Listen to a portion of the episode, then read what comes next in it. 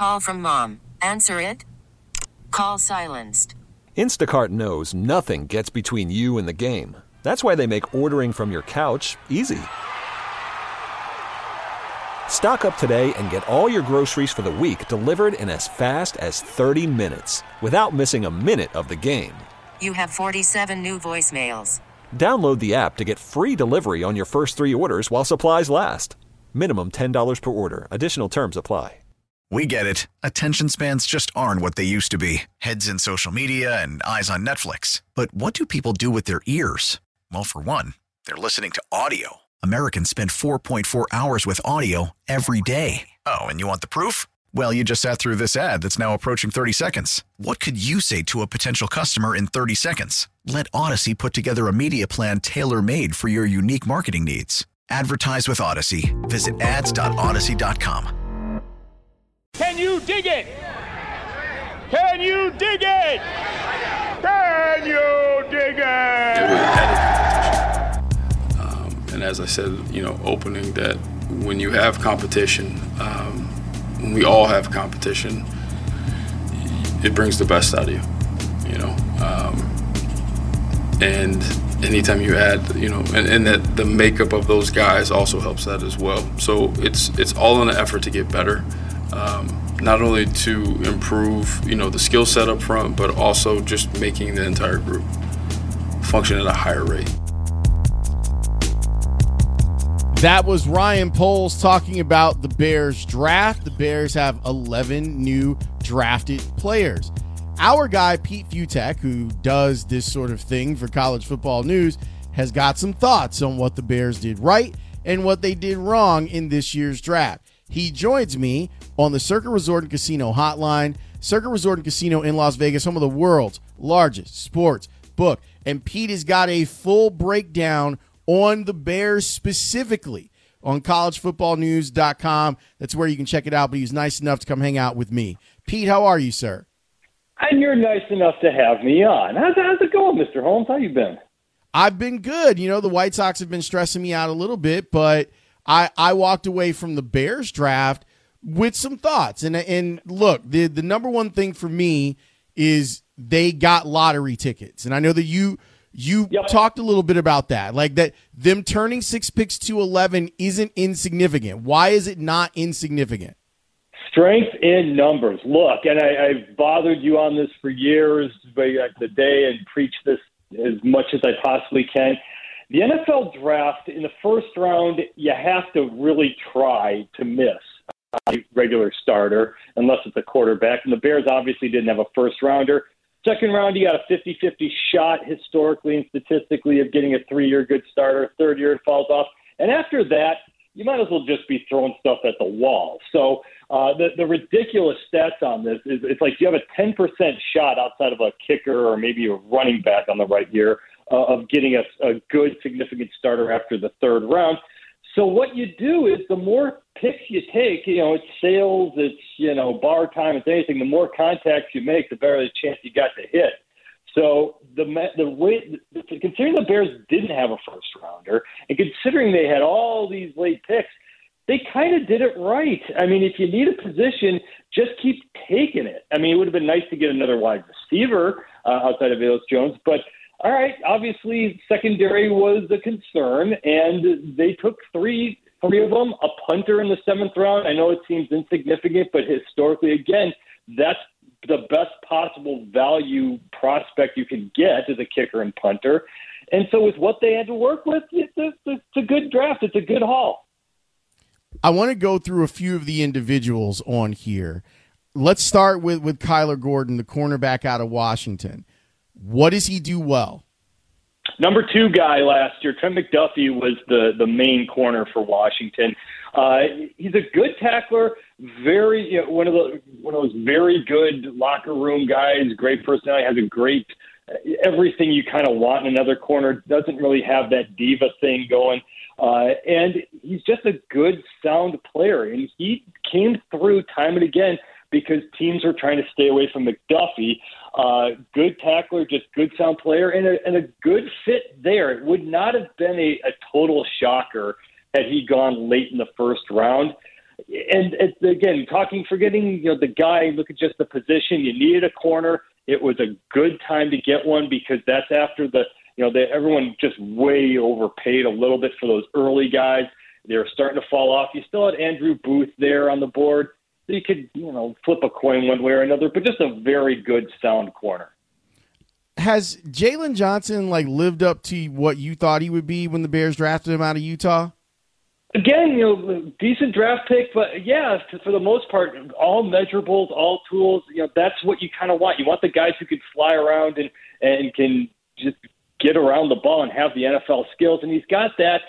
I didn't think he was going to be a superstar or anything, but he's been a good, productive part of the puzzle. And again, I don't mean to, to keep preaching this way, but but if you can just draft a good, sound starter that's it. That that you've done your job. Anything past that is kind of dumb luck, as the history is showing. Whether you get a Pro Bowler or get a an All Pro, you know, if we if everyone knew Aaron Donald or J.J. Watt or, or Brady were going to do that, obviously they'd get picked earlier. But for what Jaden Johnson's been, he, he's been he's been good. He's been a good sound player. Pete Fiutak of collegefootballnews.com is joining me. You can check out his breakdown of the Bears draft when he's done breaking down the Bears draft with me right here. Jaquan Brisker, I loved his tape. Like uh, that's the type of player that they need. They needed someone to play strong safety, and he seems yep. to have decent ball skills. What does he do well? Yes, just everything you just said. And he's just uh, another just sound pick. He's not going to be a superstar. He's not going to be the big flashy guy who's going to come up with 10 picks and uh, the lights out hit. He's just kind of always there. And he's the, you know, forget the stats because they're not too eye popping. But you know, like you said with the table, you ever watched Penn State play? He was just always around the ball, and that's what you want. He's always ahead of everything. He was just able to make plays, and he's a, a, another sound pick at the right time safeties have been devalued in, for whatever reason through the years.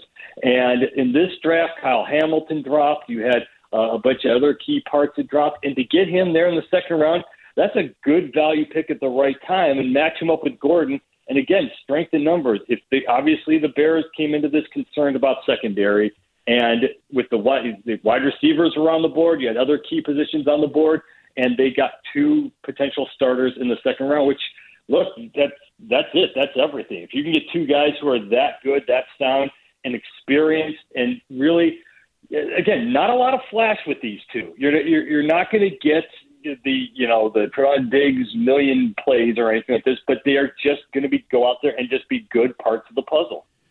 And maybe a byproduct of this is that you know what position Brisker plays. Like he's not yes. a hybrid safety. He's a strong safety. Jackson Hill, yeah, exactly. They like those guys who like could part corner, part you just yeah, you know exactly what both these guys are going to do. You know, there's not you're not going to move Kyler Gordon to free safety, and you're not really going to move Brisker around. But he does have the speed. He does have the skills to to fit really pretty much every style. But he is good enough against the run where you don't have to put him as just purely a free safety. How do you feel about Velus Jones? All right, you know he's an interesting, interesting prospect because he, he was a huge recruit. Uh, and just nobody could quite figure out how to utilize his skills until he got to Tennessee, and then all of a sudden he blew up in that offense. But that offense is, was a little gimmicky under Josh Heupel, a yards after the catch guy, and that what he is more than anything else is a safety valve for Justin Fields. He's going to be a, a quick hitter, one read, get him the ball, get it up to him on the move, and just let him go. So he, he's not going to be a number one overall receiver. He's not going to be a huge volume catch guy. But in this offense, when you've got a, a quarterback who's still trying to figure it all out, you, you know what he's going to do. Again, you know, right off the line, one, two, three, boom, get him the ball and hope for yards after the catch because he moves. I mean, he's a he's great in the open field, and that's exactly what this offense needs. Considering they they didn't do anything really much else to help him out, at least in this draft. They didn't go for another tight end. They didn't go with any sort of possession receivers. You know, they didn't take any flyers on receivers late. So he's really sort of it in terms of going to be the guy who's going to help help make this offense go for a team that that still probably needs to find receiver help somewhere else. There's a player that you really like that that you broke down and you talked about. I'm going to get to him in a second. I wanted to ask you about Braxton Jones because in catching up, and obviously he's playing at Southern Utah, so there's a competition level thing, and you're watching some of the games that that he played against like UNLV or whatever. Every time I I felt like I was watching a guy that if he does not get better with his technique, he's going to be called for holding every time. yeah, it, it, that's there's your adjustment in speed, uh, uh, speed of the game. Uh, but that's fixable, and he is just versatile enough where you can move him around where needed. Uh, tackles, those dried up fast in this. This, if you, the, the, you, it would be nice to get somebody a little bit earlier. Look, for a fifth rounder, you're just hoping that he's good enough to find backup time somewhere in this mix. Uh, but you're right. He he is. He's got the tools. It's just going to need a little while before he stops being a little bit of a mauler. Combine him with Zachary Thomas out of San Diego State, and if you get one of those two who can be a swing tackle, uh, at least as a reserve, uh, then you've got something out of those two. Again, strength in numbers when it comes to prospects. You're throwing stuff at the wall and hoping one of them hits. Okay, so let's talk about Zachary Thomas because you seem to like him out of San Diego State. Why do you like him? Because what they did with that offense is it's all it was all about the running game. You knew what was coming. They didn't have any semblance of a passing attack. And what he was able to do is be one of the key guys that they worked that offense behind. You knew you were running behind him. Uh, pass protection, it's still iffy because they didn't have to do a whole lot of that. So that's not really going to be his forte in game, even though he can move uh, really well. But he's got a nice combination of athleticism and power.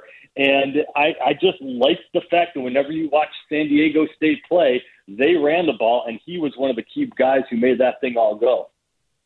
College Football News is where you can find Pete Fiutak. He's really great on this stuff. He covers college football and he's all over it. What did you take away from the draft? Like, what, what was a, a theme that you thought was interesting from this year's draft? Nobody liked it. It was boring, uh, but it was an infrastructure draft. You know, infrastructure can be sexy. I mean, it's it was okay. You had the pass rushers, but you had last year was all about those quarterbacks. You had all five of those big big name quarterbacks. You had franchise changing picks. Uh, and this year you didn't have that. You didn't have the you know the real flashy guys. Of course, the wide receivers were sort of interesting, but if you don't have quarterbacks going early, there just isn't enough interest in the draft. So, but the positive about all that is when it, historically quarterbacks are the big busts in the first round. At least they don't give you what you want. So this first round is actually going to be really, really good because you have all these position players who are going to be starters. And then the big key is these other quarterbacks who slid. God, how fast is Ryan Tannehill going to be like an Indianapolis Colt or a Washington Commander at some point? I mean, Malik Willis going to Tennessee, that was big. Sam Howell going to Washington, that was a thing. You know, Kenny Pickett going to Pittsburgh. Okay, at the time it seemed like okay, great value, but then you see where these other quarterbacks went, and Pittsburgh's probably looking around the room being like, hey, uh, y'all didn't want a quarterback here. It's, okay, it's, so the value in these quarterbacks just dropped. So overall, this is a really good, really sound draft, and just people weren't all didn't seem all that interested in. I can tell from stats on the site and just overall general interest. However, everyone's going to be jacked for next year because that's when C.J. Stroud and Bryce Young and Will Anderson, and that's where you know Jaxon Smith-Njigba. This is where the real stars come out. And the crazy part about next year is if you took like the five or six top guys for 2023 and put them in this draft, Travon Walker is like the seventh pick. You know, so wow. the, the real stars are still in college. Well, I'm, I'm glad that you brought up the situation with the quarterbacks because I wanted to ask you about that. Specifically, we see every year people go, oh, well, I got to get a quarterback, so I'm going to elevate this quarterback beyond where that quarterback should actually be drafted. I thought that outside of Pittsburgh, the NFL told you exactly how bad they think all of these quarterbacks are. And I was surprised at, at them not allowing themselves to jump up and say, we got to get a quarterback because we got to get a quarterback. I was shocked by that. You and I are on year, I believe, 12 of arguing about this, where you dog the quarterbacks, and I keep telling you you're in the midst of the greatest quarterback play in the history of the sport. And the NFL is also telling you who needs a quarterback? I mean, of course, Drew Lock isn't anything special, but he, he starts. You know, give me the team out there that absolutely desperately, desperately had to go quarterback, especially considering Baker Mayfield. All right, he's not going to be Aaron Rodgers or anything, but he's still out there. Uh, apparently, Carolina actually likes Sam Darnold. At least they're saying that. So if you re- look around the room, you know, there's just not a lot of jobs open. There's not. I don't want to say quarterback is the new running back, but it, where are the teams that absolutely came into this draft and said we've got to have a quarterback, and even Pittsburgh, like Mitchell Trubisky to a certain extent, can at least start. I mean, somebody. But you're right. One, these quarterbacks just weren't that great. Two, everyone seems to have a quarterback. And three, read the overall room. Who's winning Super Bowls? It's the team that's mortgaging everything to get the great defense and the great rest of the parts, and then you get Matt Stafford. Or you have the great defensive guys in place and the nice offensive front, and oh yeah, you got TB12 coming down to Tampa Bay. So if you're a super a team that's on the verge of winning a Super Bowl, they, we've learned get all the other parts in place, and then you go find your quarterback and go from there. But when you have, you know, and last game he was playing fantasy going into the next year. You know, Deshaun Watson. Look what Tua has to work with uh, there in Miami. Uh, just the, the wide receivers that are coming off the board all over the world. Everyone's got receivers, everyone's got quarterbacks, and they're just saying that these guys are just kind of eh.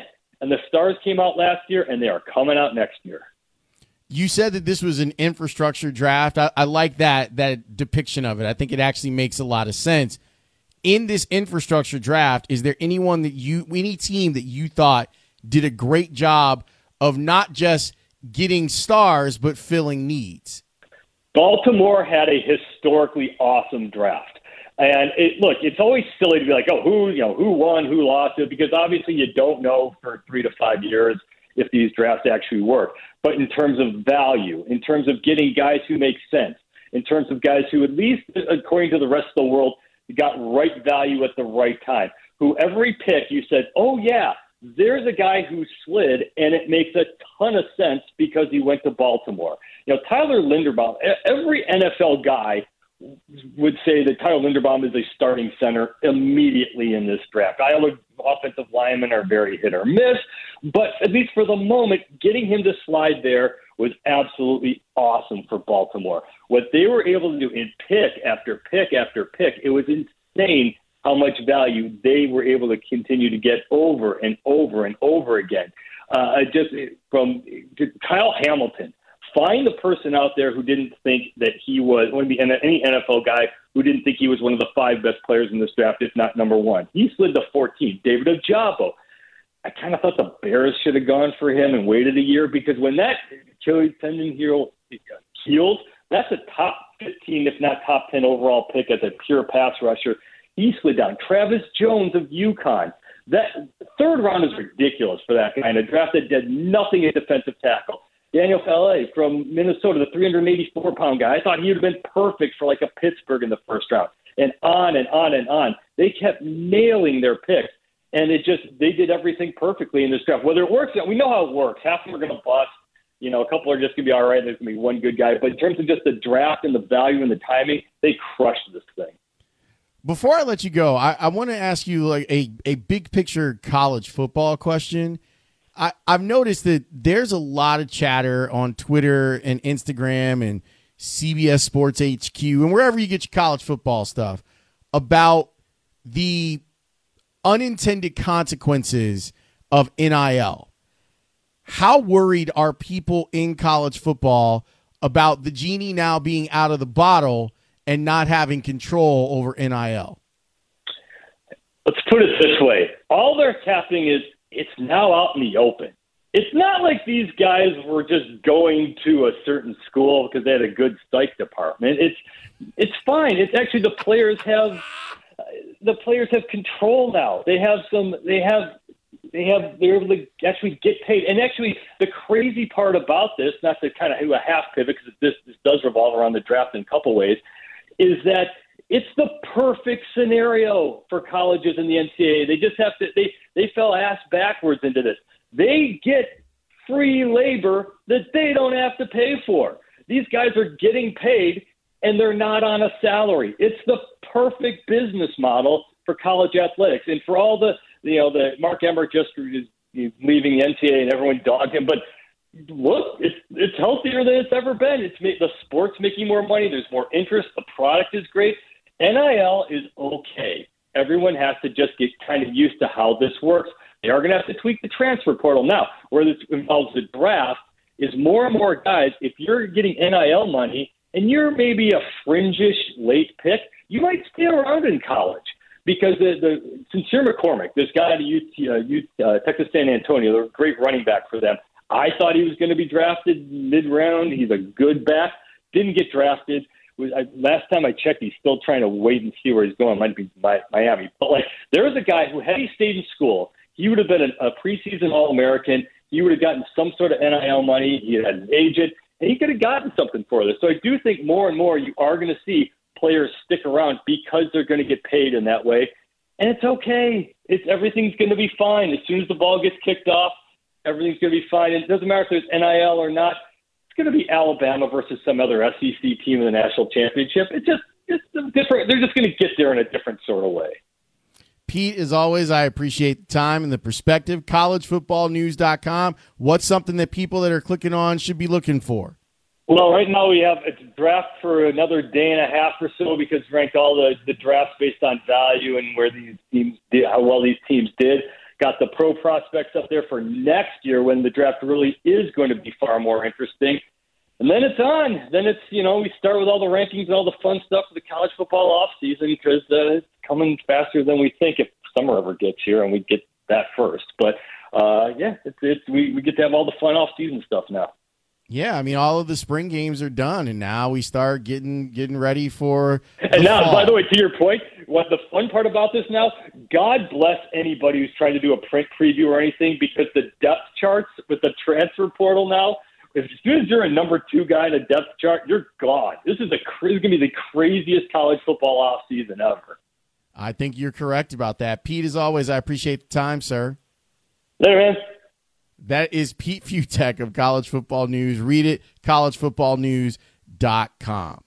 When we come back, Marcus Stroman was really, really good yesterday, and he has been for his last couple of starts. I'd like to spend a little bit of time talking about that, maybe throw in some more stuff on the draft next here on the score. We get it. Attention spans just aren't what they used to be heads in social media and eyes on Netflix. But what do people do with their ears? Well, for one, they're listening to audio. Americans spend 4.4 hours with audio every day. Oh, and you want the proof? Well, you just sat through this ad that's now approaching 30 seconds. What could you say to a potential customer in 30 seconds? Let Odyssey put together a media plan tailor made for your unique marketing needs. Advertise with Odyssey. Visit ads.odyssey.com. Worried about letting someone else pick out the perfect avocado for your perfect impress them on the third date guacamole? Well, good thing Instacart shoppers are as picky as you are. They find ripe avocados like it's their guac on the line. They are milk expiration date detectives. They bag eggs like the 12 precious pieces of cargo they are. So let Instacart shoppers overthink your groceries so that you can overthink what you'll wear on that third date. Download the Instacart app to get free delivery on your first three orders while supplies last. Minimum $10 per order, additional term supply. It's time for the Cubs Minute. Chicago Cubs baseball is on the air. Fly the W! Wrigleyville fans are awesome. Great food. It's, you know, it's tough to beat. Cubbies. The Cubs Minute on the Lawrence Holmes Show. Chicago Cubs baseball is on the air. Here's the pitch. Wisdom swings, cracks one in the air, deep left field. Going back is Taylor. He looks up, and the no hitter and the perfect game are over. Patrick Wisdom goes yard, and the Cubs have the lead. One to nothing over the Brewers here in the fifth inning. Now that's a way to get off the schneid. Now the 0 2. Cracked on the ground. Fair inside third. Down the left field line. It's going to roll all the way into the corner. Rivas racing to third. Chasing it down is Yelich. Rivas heading to the plate. He will score.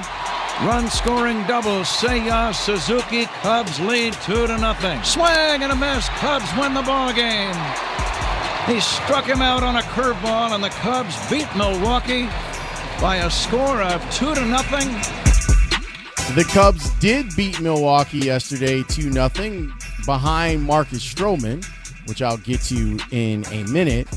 But know that between now and the end of the show, we are going to give away a pair of tickets to see the Cubs take on the Southsiders on Wednesday at Wrigley Field. All right. So keep this num- write this number down. Do not call it right now. Write this number down. 312 540 0670. 312 540 0670. And then you will be prompted to call that number. And if you're the right caller, we're going to give you a pair of tickets to see the Cubs take on the Southsiders on Wednesday. Okay? Great. Now let's talk about Marcus Stroman. Stroman, over his last two starts, has been really good. Two back to back quality starts for him. And you see him only give up a couple earned runs in that stretch 13 innings and two earned runs for him, eight total strikeouts. More so yesterday, 90 pitches for Stroman in the game. Good ground ball rate. You have Milwaukee pounding the ball into the ground, and that gives you a better chance to win games. Mechanically, he was a little bit off in his first start, which is why his first couple of starts, which is why they looked clunky. But the last two starts have been tremendous. Ian Happ was on the score earlier today, and Dan asked Ian about Marcus Stroman playing behind him and what type of guy he is. Yeah, I mean that's super impressive what he did yesterday. I think that's um, that's what he expects out of himself. Um, is going out there, that rhythm, the energy, um, the consistency of, of pitch quality. Uh, yesterday, uh, him and Yan had a really good thing going. Looked and felt like um, hitting his spots the whole day, and um, not really fighting his mechanics, being really fluid through the whole process. So that was awesome to see. It was fun to watch. Um, I think that's what he expects going forward. Well, he's had a reputation too about maybe not being so easy on the defense behind him. How what kind of discussions does he have in games throughout games? Is he eh, actively discussing the way certain hitters are being played? What is the the interplay like between innings with him?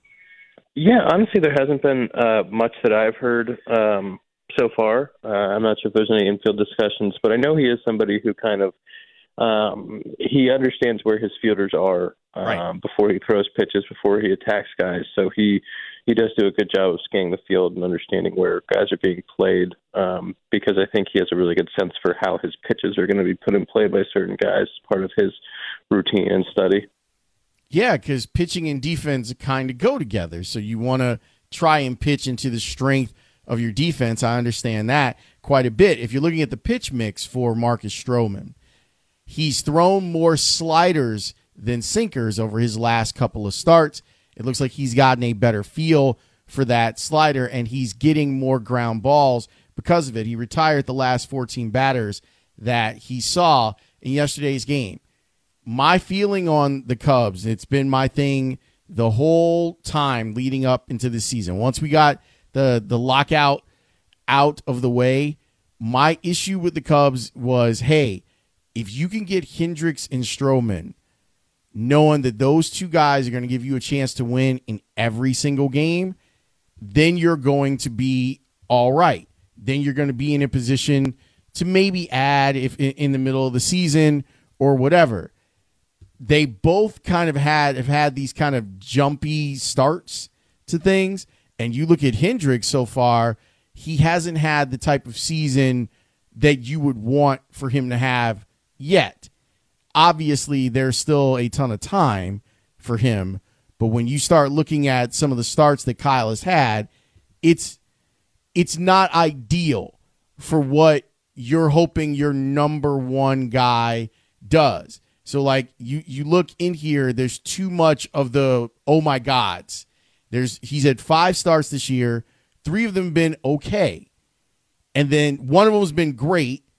And then two of them have been, oh my God. He only went three and two thirds, or he only went four and a third, and he gave up six runs both of those times, which is why his ERA is, is in the mid fives right now. But if they can trust Stroman and Hendricks as they're developing like the rest of their pitching staff and throw in Drew Smyly if you want, that'll give them a chance. I, I, I do wonder if uh, if Cubs fans are enjoying their their Nick Madrigal experience right now because it hasn't been great. He'll he'll hit singles eventually. Eventually, he'll hit some singles. Let me go back to the draft real quick because I wanted to talk about this. I want to talk about uh, Velus Jones Jr., the wide receiver out of Tennessee. I am intrigued by him. Intrigued.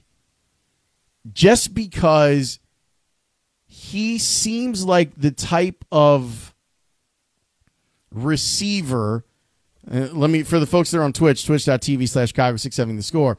Besides my Diz bobblehead, you'll see me doing air quotes on receiver we're finding more and more of these players that can do a little bit of everything and then their their teams decide well yeah let's have them do a little bit of everything the two names that were brought up in conversation about jones was one tyreek hill and ryan poles had made mention of how people thought that hill was just going to be a returner and look at what he's turned into. You know, the highest paid wide receiver or whatever for now. You know how that goes. It changes every week.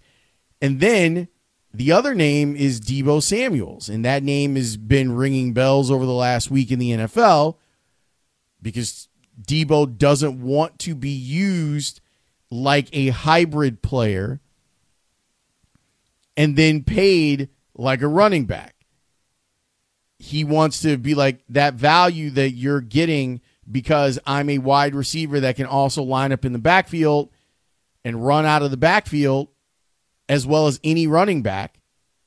I think he led the NFL last year in yards per attempt.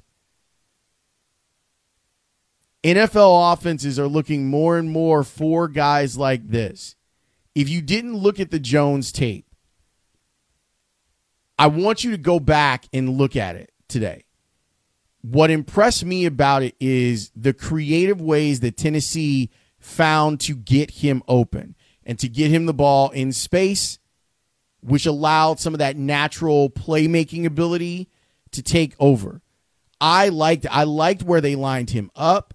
I liked the different things that they did and the type of havoc that that can cause like he's not a, a he's definitely not an X, and he's really not a Y receiver. But lining that guy up in the slot and then working off of your X or your Y, I think could be a lot of fun. Like he strikes me as as the type of player that we're going to be talking about years from now. Is like, man, that guy's really valuable and maybe the the statistics aren't eye popping, but the things that he can do to a defense where he puts stress on them because he does have pretty decent speed. He can challenge the top of a defense, but he's a guy that will make plays with the ball in his hands. And that that to me is exciting. I know that there are Bears fans who are like they really needed more wide receivers. And you're correct. Don't let anyone move you off of that point because you're right. I still walked away from their draft going, okay. Like I I understand what the goal was and the goal seemed to be let's get more shots at this. Let's try to pick up as many bodies as we can. Let's add them to what it is that we want to do and and and see if we can find some gold, mining for gold. I love the first two picks. I'm intrigued by the third pick.